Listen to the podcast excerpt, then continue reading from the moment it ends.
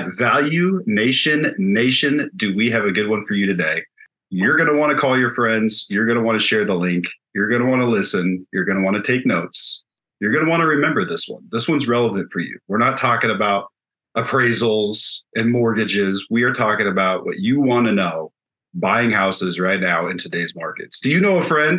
I want to buy a house, but rates are too high. I want to buy a house, but home prices are too high. The news says it's a terrible time. Where do I even start? We are here to answer all those questions today. We got a special guest, the man out there, boots to the ground, driving probably 200 miles a day, serving the people, helping them find their houses, Mr. Nathan, Nate Dog, Sugar Bear, Nathaniel Priest. Welcome, sir. Welcome, sir.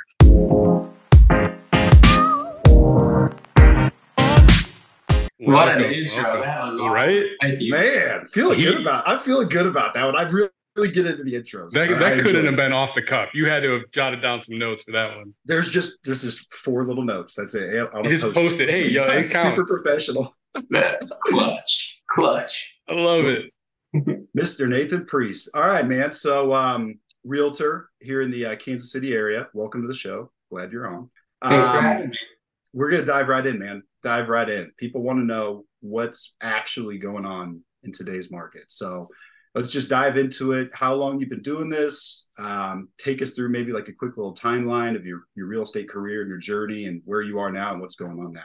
Yeah, so my senior year of college is when I got my real estate license and never never looked back. And that was in basically 2003 is when I became licensed. So right at 20 years in the business and uh, came out of the gate really doing pretty amazing. And then 2008 happened and there was a lot of a lot of uh, reality checks and uh, hard decisions that had to get made along the way. But then kind of came out of it and grabbed market share, came out the backside pretty, pretty strong. So 20 years in real estate, got the start by some guy saying, Hey, I want you to sell new homes for me. So I was like, okay, let's do it.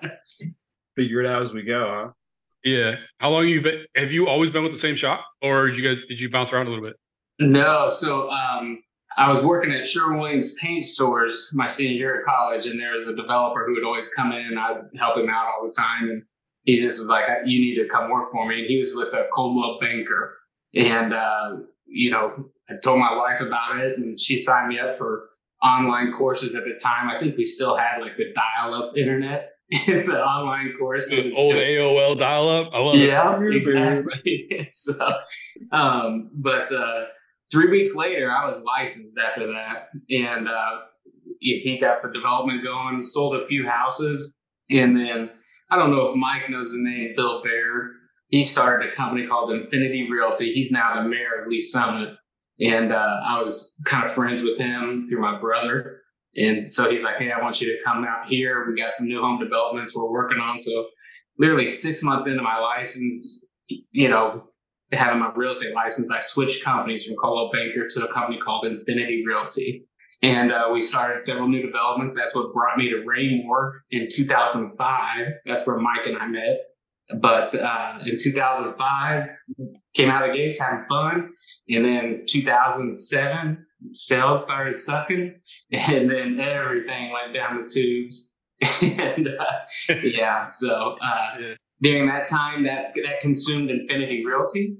In about 2010, I started talking with Lonnie Branson, and uh, and we kind of joined forces at Keller Williams in 2011, and uh, did Lonnie and I, you know, ran through Cass County pretty good there for about four or five years, and then uh, I guess it was 2017, 2018 is when I started S&P Real Estate, and still still uh, part of Keller Williams Southland. Keller Williams is great. The education, people coming out of the gate. If you want to know how to get started, Keller Williams is the place to be. If you want to grow a big business, Keller Williams is the place to be as well. So Seen it. Seen some people out there on the what we were talking about earlier, out on social media, flaunting their Keller Williams logo, you know, specialized logos and stuff like that. yeah, I got You the luxury logo, the land Yeah. logo. I just I'm not good at the the flaunting stuff. I, I more like to connect with people and figure out what I can do to help people achieve their goals. And uh, hopefully they'll see that that they're talking with somebody who knows what they're knows what they're doing and will help them achieve their goals. Hopefully.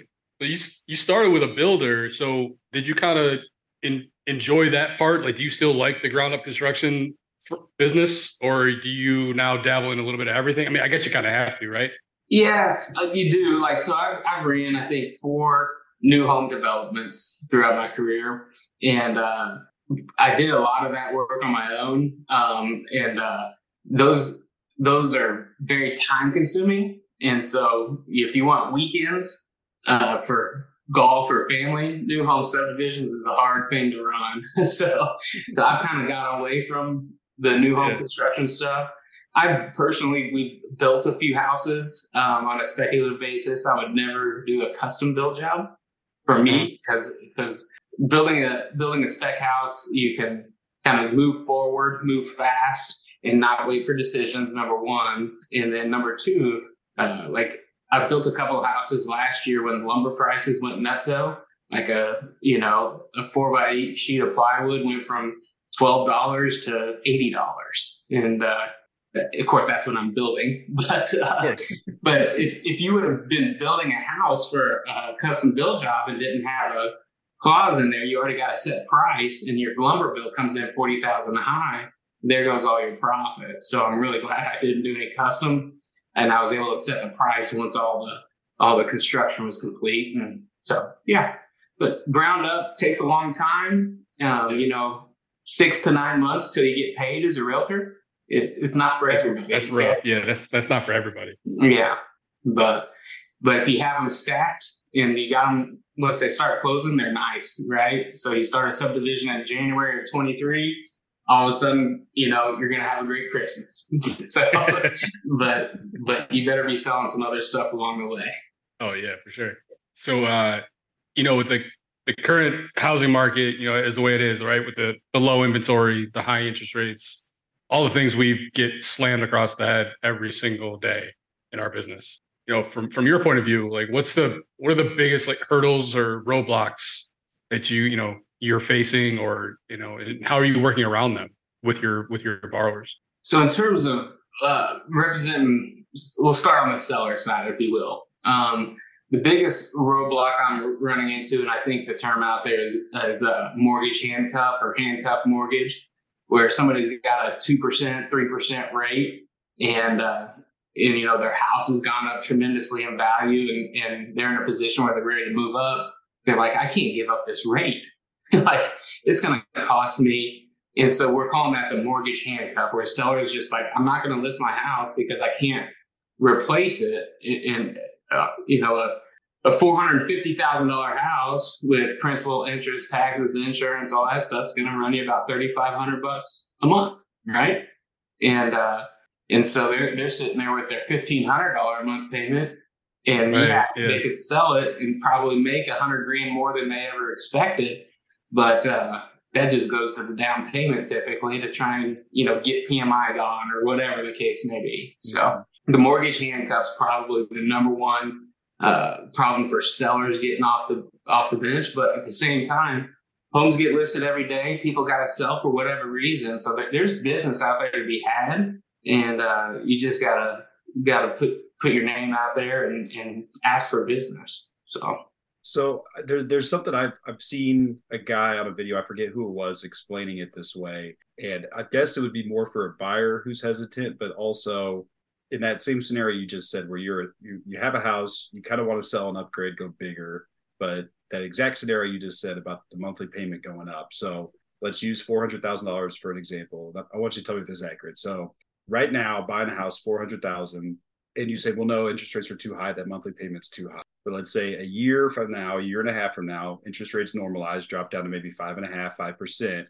and you refi. The problem is the low inventory still isn't going away. So if rates do drop, that four hundred thousand dollar house in a year and a half from now could possibly be selling for 460 465 because you're, you're that, absolutely 100% right. So, so you would have only paid 5500 six grand more because of the high interest rate during that time period. So then you refi knock your payment down versus paying 60 grand more for that house a year and a half. So you've actually came out way ahead by buying now versus when everybody floods the market again because all of a sudden rates are low. It's a hundred percent accurate. So, so in that scenario, we'll, we'll take a step back just one. So, I also do some real estate investing, have a little bit of a portfolio, and I've been investing since 2005, basically.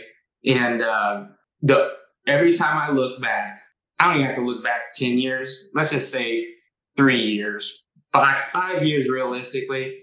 The only thing that I'm upset about is I didn't buy more property. That's it. Yeah. That's the only thing that makes me mad.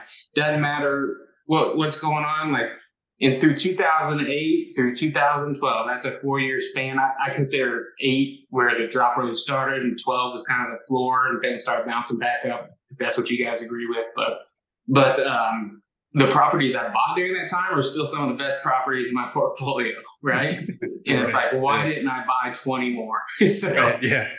so it's kind of to speak to that a little bit, Mike, in terms of if, if somebody chooses to wait, you don't get that time back. You just don't. Mhm. That that time's gone. And then, in my opinion, we got like a five month window right now. Real estate has seasonality to it, right? School starts, uh, people start uh, getting ready for Halloween, Thanksgiving, Christmas. That run is just naturally a slower time in real estate. And so we're starting to see some price drops and things like that uh, that we weren't seeing two months ago. And obviously, what price point you're in plays a role. The lower the price point, the more competitive it is. And I'll touch on that here in a second. But if you can go and buy a house without having to go 10% over right now, and yeah, you're going to have a rate somewhere in the sevens. But what happens when that same house comes down to 5%? The prices will go up it's all about monthly affordability, hundred percent. So, and there's so many lenders out there that have really great refinance programs and and, and you know no cost refis and things like that. They're they're setting themselves up because we all expect rates to kind of come down in the next. I expect it maybe closer to the end of 24, but uh, you know, let's call it 12 to 18 months. We all expect rates to settle in the mid fives, low sixes, where it should be right? So those house prices are going to go up by 10% because the cost to re to build the new construction, you can't you can't go buy a brand new house in our area, which is I'm going to consider a pretty conservative area, uh, price point wise, for less than 400 grand. You know, a Yeah. three bed, two bath, two car garage, split entry, that's 400 grand. If you're trying to buy something under 400, I'd be buying everything I could right now. Or, you know, get something nice. new and nice. So, That that house that house in my neighborhood is like 750, 800 all day. and see, that's what's hard about the real estate is just the market through, you know, coastal city versus, you know, middle of what people consider cowtown. So Best barbecue you ever had, baby. Best that's some barbecue. good barbecue. Uh, You're always claiming about the Kansas City barbecue. One of these days, I got to get there and try it. Come on out. We could do we could do a live show here in Kansas City at one of the barbecue places. We'll we'll, we'll go to Ooh. yeah. Go Oh, go now like, we're thinking. go to like Casey Joe's or probably let's do a probably. Joe's. Yeah, we're, we could hit a couple. Do a little a couple. yeah. I Oh, I like where this is going. yeah. I'm hungry little- now. A little barbecue marathon. Let's do it. So, so we kind of we kind of just touched on it, but so like, what advice do we have to people who are, are wanting to buy but they're scared? How do we get people out there maybe to call their realtor that they know and say, "Hey, I want to pull the trigger, but I'm scared to do it." What do you what do you like a, like somebody who doesn't have a house currently, or somebody who has a house and they're wanting to upgrade, because that's that's a little bit of a different conversation. But I, I say someone that that's that's locked in rent right now, and you know rental rates have gone up across the country too. You know, first time home buyers are way down, right? So what? How do we get you know the the younger millennial generation? You know, I'm on the very beginning of it. That millennial generation to become first time home buyers. Yeah. How do you get them out of the basement of their parents' house? Well, Be nice, be nice. well, well, there, you know, this it starts with number one. The sooner you buy a house, the better. Like the the time aspect is, is part of everything we do in life, not just real estate, but it's extremely important in real estate, in my opinion, because you just can't get any any of that time back, right? And uh, going and buying a house is the number one thing. What there's all kinds of studies out there, like somebody's net worth who has been a homeowner the majority of life is, you know, multiple six figures where a renter's net worth is usually like 20 grand or something like that. I, I can't remember all the studies, but you see that.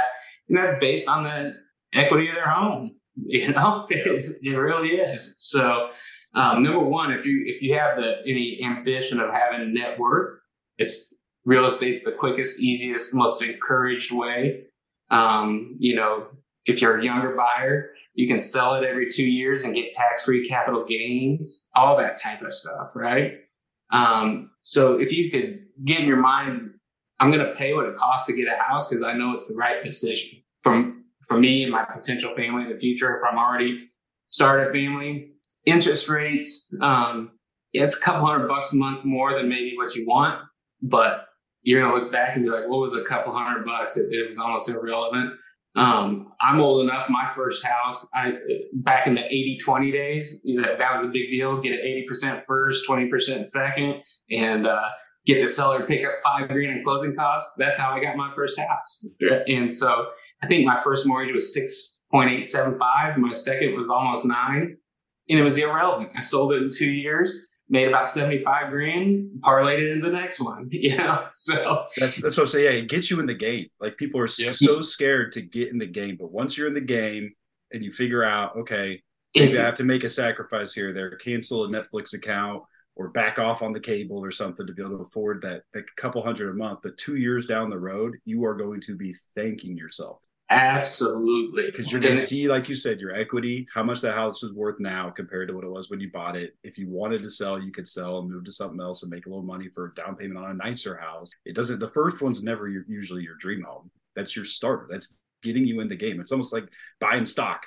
And you know, the first couple of years of playing with the stock market is boring, right? But then all of a sudden you start seeing things tick, tick, tick after you've been dumping money into. You're like, oh god, okay, I got something here. It's the same thing with buying a house. Same thing with buying a house, except for you got to live somewhere, and mom and dad's basement is not the coolest place to be typically. And putting putting money in somebody else's pocket by paying rent every month. Is so so. What's I don't I don't know what the interest rate is. Do you guys know what the interest rate is for um, how much how much of that do you get back when you pay your rent?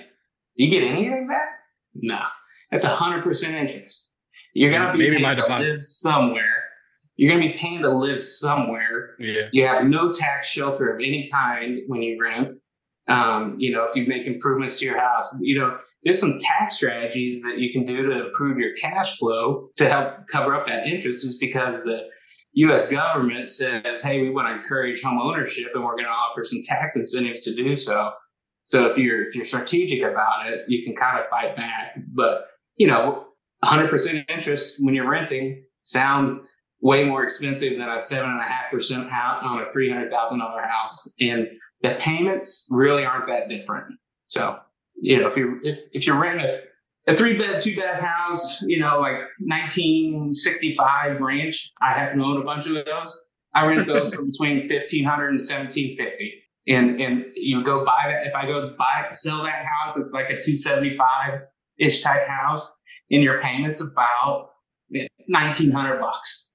So uh, with a seven seven and a half percent interest rate. So he's not wrong. He's not. I hope, I hope the people listening they yeah. get it. I hope it, so. It, it, what's crazy is is the, one of the biggest problems. This is a weird tangent on the subject, but one of the biggest problems that kind of is facing the, the market right now is the low inventory. Where people people not wanting to sell, you know, being more mortgage handcuffed what you said earlier but then also i look around like where we live right this this was always like the town area we live in was always predominantly a single family resident not many businesses like uh what are they there's a term that bedroom community bedroom community there it is. Mm-hmm. and now all of a sudden the past year any most of the new building in the area there's been what three new apartment complexes getting built three new apartment complexes. There's row houses, three new townhouse developments yeah, as well. Row, row house developments. We've so got a million of those too. The new bit, like okay, so if you're if you're a contractor, if you're a builder, what's going to get you the most money and bang for your buck?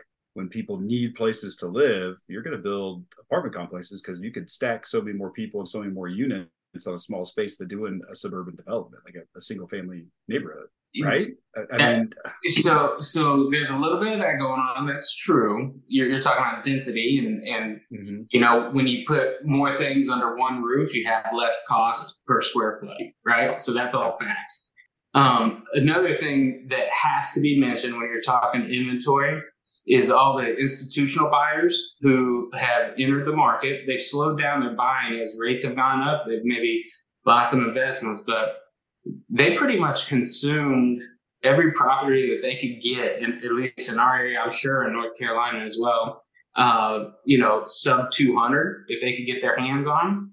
And and when Mike buys his first house, you know, that's a you know two hundred thousand dollar house. In three to five years, he's going to be selling it, selling that house, and going and moving up.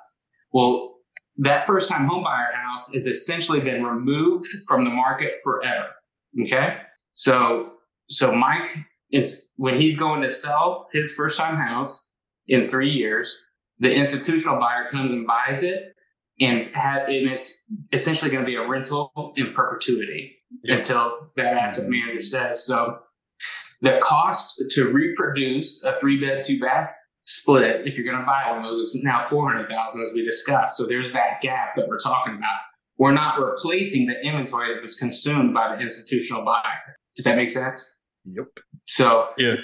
that puts pressure on on the inventory piece. The inventory's out there, and there's there's lots to be built on, but you, you better be pres- be prepared to spend north of five hundred thousand in our market. Which you know, our market. Let's consider eh, last year when when I achieved luxury status with Keller Keller Williams, a, a And you- luxury sale. you got your seven- baller logo. yeah, exactly. I got the magazine I should bring in here for you, but um, but that luxury status is like seven hundred fifty thousand is what it was set at two years ago when we earned that recognition, right?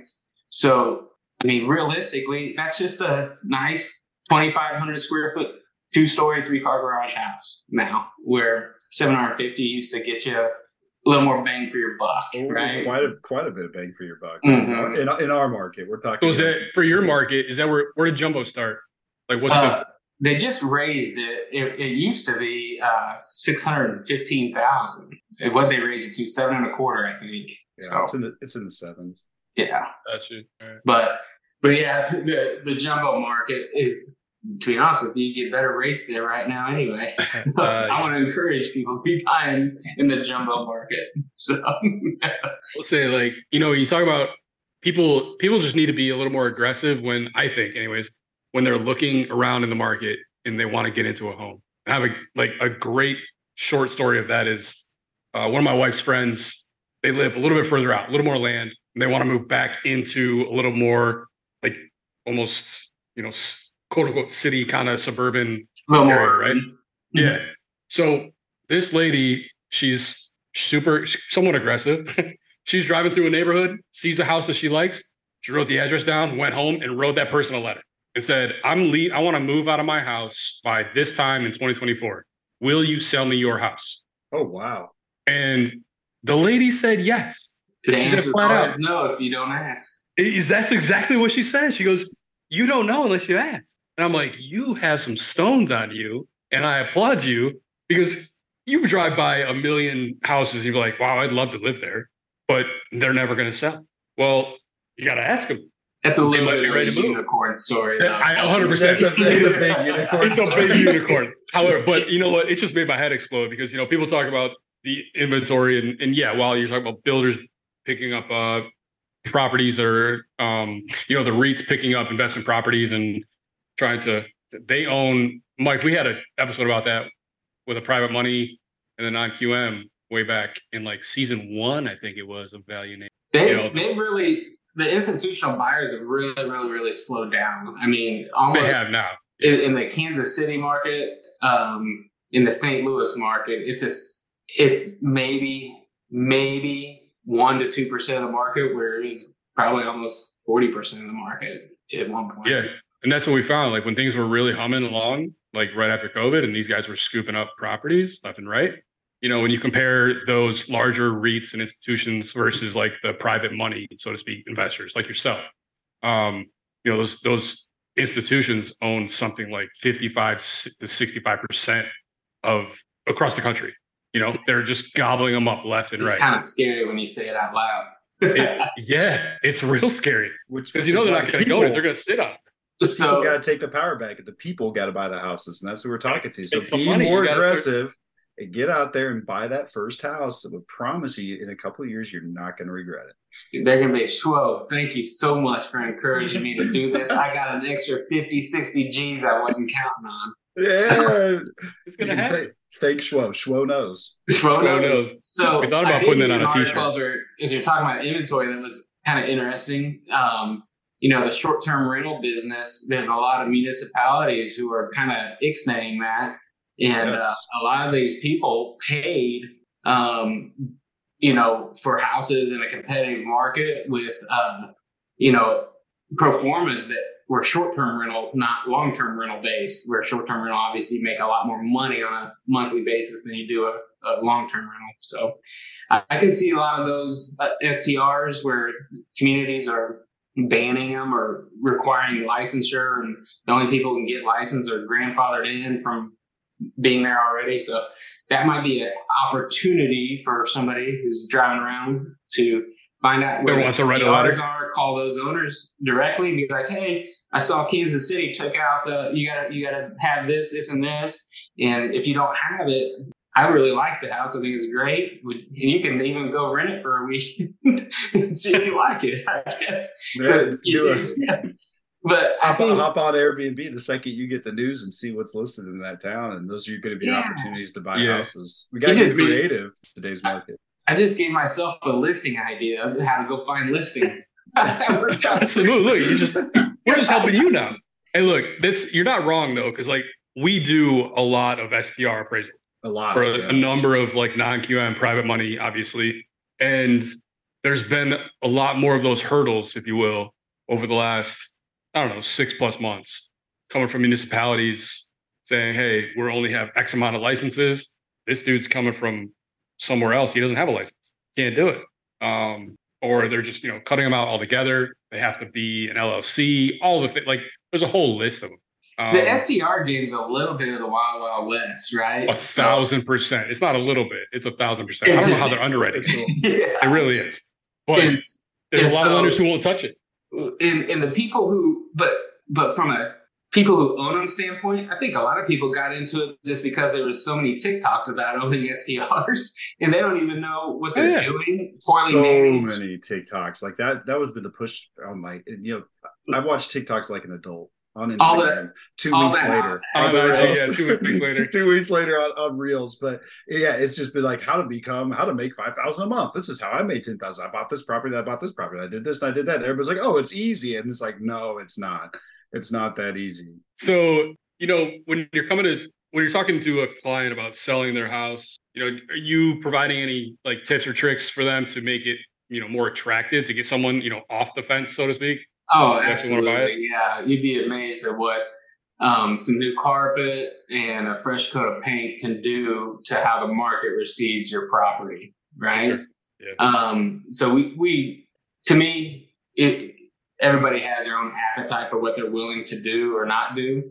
But uh, a lot of people out there, a lot of realtors, like such as myself, and I know hundreds, thousands probably have the same type of scenario where I have uh, relationships with different vendors, and we can go ahead and get you know a paint job done and carpet put in, and then um, you just sign a contract with the contractor, and, and all of a sudden, when your house closes, is when you pay them. Usually, the biggest hurdle uh, is is you know if it's if it's going to take ten or fifteen grand to get the house where it's at, but that's going to create you know thirty to fifty grand more in sales price. It's like, yeah, I want to do that, but I just don't have the fifteen grand.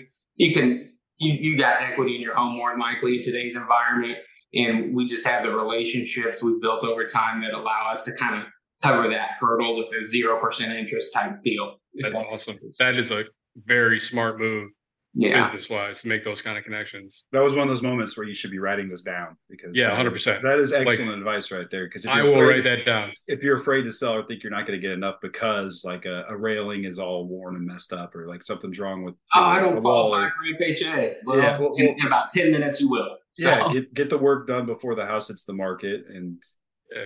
You know you know a good realtor like Mr. Priest over here. You Well, I think if you're if you're considering selling your house and you know you got a few like okay, I have I raised a couple of young boys and two dogs, gone through two dogs. I need to make these updates. That's a good question to ask your realtor when you're interviewing, trying to decide who you're going to work with. Ask them, ask them those types of questions because, and then there's other times where I'll just say, hey, listen, I'm not willing to recommend you spend a dollar if I can't get you at least two bucks back, right? And so uh, I think you can sometimes be a little more strategic, price it a little lower than maybe what the market is, and you almost create an auction effect if there's just more to be done than you know just your quick fresh up, right? So I want to. I want to buy a house with you now. let's do it. Make me feel so comfortable. Um, are you ready for some rapid rush requests? Is it Some time? rapid what? Oh, he's nervous. Look at his face. Yeah, rapid rush request. Okay, okay. All right, baby. Rapid rush requests. We need this appraisal back yesterday. It's a rapid rush, man. We need this thing now. All right, man. So I already know the answer to this question, and it's going to make Charlie very happy. But we ask everybody: Is it an Android or is it an iPhone? Which one are you using? Uh, much to the chagrin of my wife and kids, I'm Android strong. Team Green Dot. Man, Nathan, it's a pleasure to meet you. Team ruiner of group I, I'm ruining group texts across the world. I know. Listen, that is our cross to bear now. I almost just like to do it on purpose. yeah, yeah. I love it. So, um, pretty pretty salty golfer here on the the pod. Depends on what day. Yeah, pretty no, pretty salty out there. Lefty too. He swings from the wrong side. Hey, this guy too.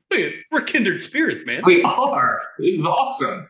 What um put put together your dream golf foursome for me? They could be alive or dead. So you and three others. What is your dream golf? Ooh, that's a that's a deep one there. I like to have fun on the golf course, and this is just off the off the hip, so I can't say this is what it would be for sure. But I gotta start with my boy Ethan. I gotta have Oh, bringing E money out there. Yeah, yeah, we have too much fun. And then uh, just because I think it'd be really fun to watch everything, I would probably go with Schwo, another Oh my guy on the podcast here, and John Daly. John Daly, there we go. Round it out with John Daly. The Well, three of us and John Daly. oh, just uh, watching you and John Daly go back and forth would, Oh, would be worth the you guys would be crawling off the course. Like oh, he he wouldn't might. make it through. We'll be all right. We're seasoned veterans. Ethan's got his driver's permit now, so we're good. you gotta be able to get home. responsible. We'll be responsible. Can take us all home. That, that's probably, you know, everybody's expecting no Tiger Jack or something, but no, I like to have fun out there, man. So So you played college baseball, correct? I did. I did. And you, if I remember correctly from some stories, you played against one Albert Pujols. I did. So going through high schools when I, we played against each other, he, Okay, it was in high school. yeah, he went to Fort Osage, um, um, and I was in Raytown. And so we played each other twice during the school year. And then we had um, Legion Ball, and we were in the same division as we were post 71 and they were post 21. So I played against him probably like 20, 25 times. And Don't you don't you have an Albert Pujols story like a good play? I got I got a few good ones. So I thought I was the, the first time I ever faced him, we'll just do this one. Uh, I thought I was really good, right? Lefty. I had a little bit of heat, not much, a little bit of heat, but I, I thought I was good. and uh, we had heard Pujols is amazing, whatever, but I hadn't faced him. Uh, and he was the third batter. I had gotten the first two guys out, and then he comes up, and my catcher, good friend of mine, he's the best man at my wedding, whatever. He uh he, he throw, wants me to throw a curveball. I'm like, nah, man, I'm throwing an inside fastball. So so I pump a fastball in, and he hits the ball so hard it, it never gets above my head, and I'm short, and it slams into the fence fast. And before it like it hits and is rolling back, and before it hits, my kid, I turn around. My catcher, his name's Jeff, is on me. He's like, "We are never throwing him a fastball again." so, like, I, knuckleball. I, I created a knuckleball just to try and throw something at him that he hadn't seen. But uh, he was a man amongst boys uh, for sure. And I always thought he would end up being great, but who knew he would go down as one of the best hitters ever? In my mind, he's one of the best hitters ever. Longevity. Oh yeah. Have, so have you heard the rumors like that? People people are almost convinced that they faked his birth certificate and that when he when he was in high school, he probably he probably graduated high school instead of at 18 years old, maybe like 22 years old or 23 years old. yeah. And, So- What, for real? That's a story? because It's, it's, it's then. not it's it's it's not not real what you're saying. So um, where where I ended up graduating from, um, my roommate for a while was uh, a center fielder for the team he grew up, you know, at Fort Osage and Post 21, and uh, and uh, yeah, I, I think they've done a really good job of keeping that tight. Yeah. I can't prove or deny, but there there was a drunken night conversation. I was like, "There's no way." And- Exactly. Yeah. Which which if you go to the end of his career, last season he went on that hot streak to get over 700 home runs. He's, 40, he's 43 years old right now. So according to records. So if he was really 46, 47, that makes it That's that even much more- better story. Makes yeah, exactly. Makes it Yeah. that much more impressive that he was that age and still cranking out homers there at the end. That's one. Yeah. No, Pujols was an absolute stud. All right, so this is a tough one. I've never asked this. You have to eliminate one and you cannot have it again. Okay. Pizza, cheeseburgers, or tacos. Uh, probably. whew. I guess. I don't. guess, I can't do it. I guess. I guess. I don't like your question. it's a tough one, isn't it? I guess tacos, but then that, I guess eliminate tacos, but I don't like those because burgers are so convenient, right? They got the grab and go at the course as you're making the turn. Like, how do you? I I guess tacos for that absolutely silly question. No, that's a tough. We're gonna keep that one, dude. That's a yeah, good one. that's that's a good one. You know, I, that's a t- I like your rationale on it. Yep. No, Okay. thank you, Nate. Unless you got any any one last message to the people, we appreciate you coming on, man. It's been good input. don't live your life in fear. Go out and do what's right in your heart. That's it. So, Amen. Charlie, like it's that. absolutely my pleasure to meet you, man. I hopefully Oh, you do make it up to KC. We'll try some barbecue and Oh, all yeah. the other fun activities Mike has planned. Oh yeah. I know he's got it. He'll have a good list. yes. We'll have a good. We'll have a good time for sure. I'll get. I'll get down there. All right. Well, you guys go out and crush it the rest of the day, okay? Thanks, man. You too. You do the same, brother. All I mean, see. Oh man, that was a good. That was a great guest. Good Nate episode. Dog bringing it. Senor Nathan Priest. It's like uh, you know what did, what did Ice Cube say? It must be a sing. It must be a hit when Nate Dogg singing on it. There you go. Yep. This this Dropping also bars. back to, to ValuNation, Gangsta Nation. It's from that song. Gangsta Nation. That is eventually going to be. We're going to pay for the rights for that. We need it, Jordan. We need it. Jordan. Value Jordan. All right. Well, we hope uh, we hope everybody enjoyed it just as much as we did. Go out and like and subscribe. Click that little icon for all the notifications to pop up when we're dropping some new episodes. Um, we got some new reels coming out on IG. We got Hopefully. lots of lots of little things to Share sprinkle into your day. Bring a smile to your face. Share this episode. Share this. If you know somebody who needs to buy a house and you've been telling them or they talk about it, share this episode. Maybe they get Tell a some, friend. get some good up, get some good information from this one. I heard something that maybe is going to sway him to, to pull the trigger. Agreed. And if you're uh, looking in the KC market, we got a we got a, a realtor for you.